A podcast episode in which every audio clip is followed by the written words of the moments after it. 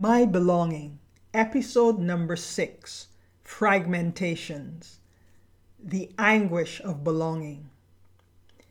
In The Antilles Fragments of Epic Memory, St. Lucian Nobel Laureate, the late Sir Derek Walcott, visualizes the Caribbean experience as broken pieces reassembled, as shattered memories remade, as a shipwreck of fragments, echoes, shards of a huge tribal vocabulary, partially remembered customs, not decayed, but strong.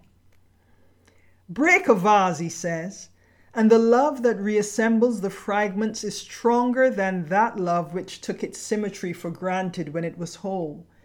It is such a love that reassembles our African and Asiatic fragments the cracked heirlooms whose restoration shows its white scars. This gathering of broken pieces is the care and pain of the Antilles. And if the pieces are disparate, ill fitting, they contain more pain than their original sculpture. Those icons and the sacred vessels taken for granted in their ancestral places.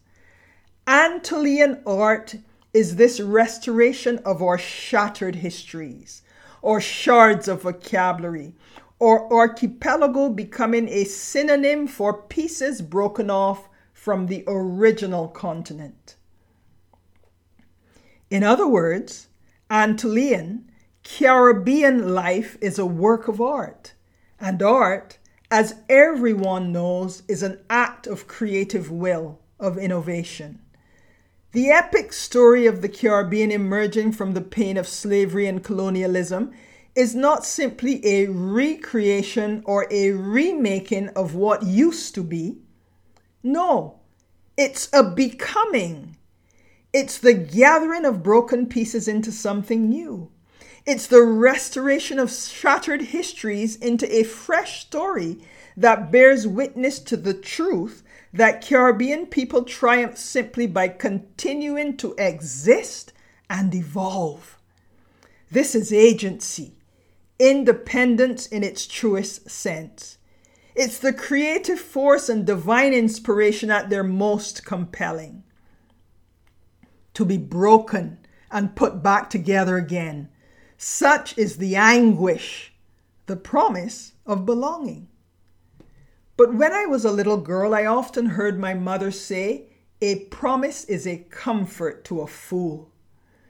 As a child, the world weariness in her words thankfully failed to penetrate the protective bubble of my creative imagination. It was only as I navigated adulthood that life's randomness and reversals revealed the wisdom in my mother's maxim a promise is a comfort to a fool. Promise has two significant meanings promise as potential, possibility, hidden capability that hasn't yet been realized. I've heard, for example, that if you say someone has potential, it means they ain't doing nothing now. They might have ability, maybe, but it hasn't translated into action, into impact, into transformation.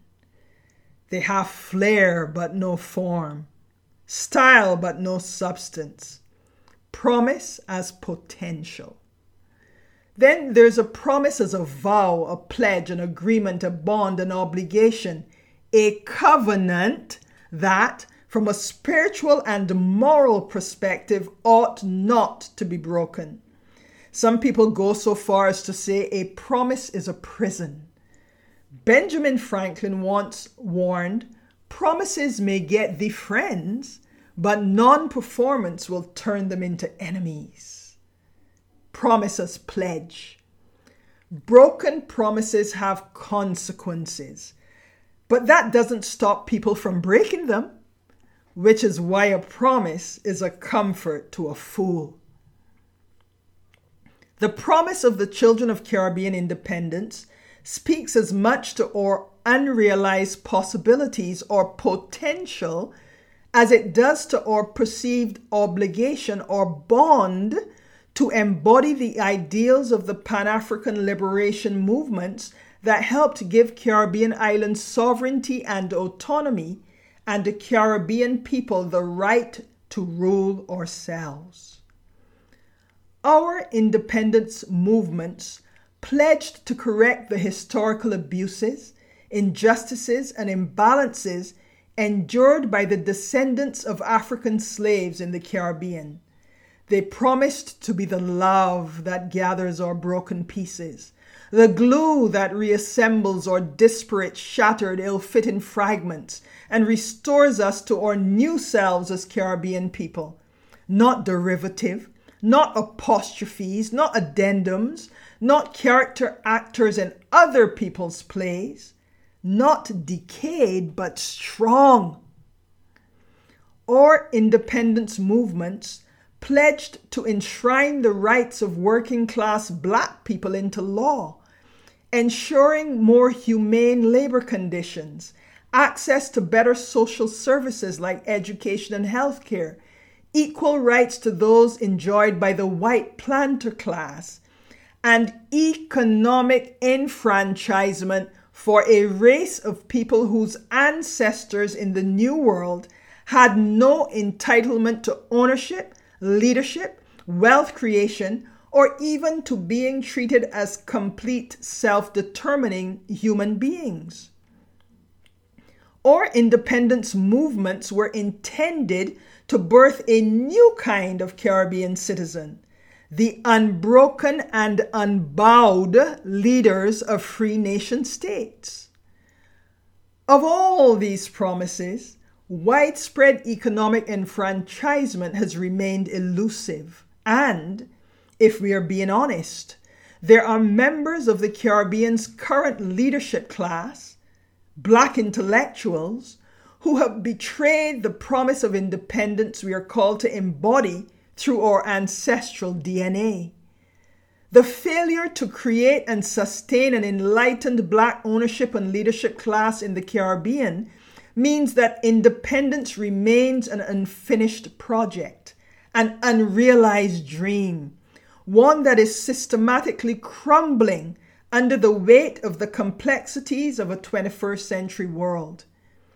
In order to maintain our current standards of living, in order to guarantee free education, health care, and other critical social services, in order to respect the rights of working class people, in order to ensure more humane labor conditions, in order to protect the principle of equal rights under the law, there must be widespread economic enfranchisement that enables the working classes to share ownership in the value that innovation and economic growth generate. None of the social advances the Caribbean has achieved since independence are sustainable without the ability of average Barbadians and Caribbean people to create measurable value and benefit directly from the creation of that value. Sadly, Successive governments continue to kick the ball of economic enfranchisement to the next generation, even as they enable conventional holders of wealth to expand their spheres of economic and therefore political influence. So we see income inequality increasing at a rapid rate, accelerated by the recent global pandemic. The rich are getting richer while the poor get poorer. And this is likely to worsen as artificial intelligence and other emerging technologies of the fourth industrial revolution re engineer the world. So, what are the options for the children of independence in the face of these reversals? The answer lies in the mystery of belonging.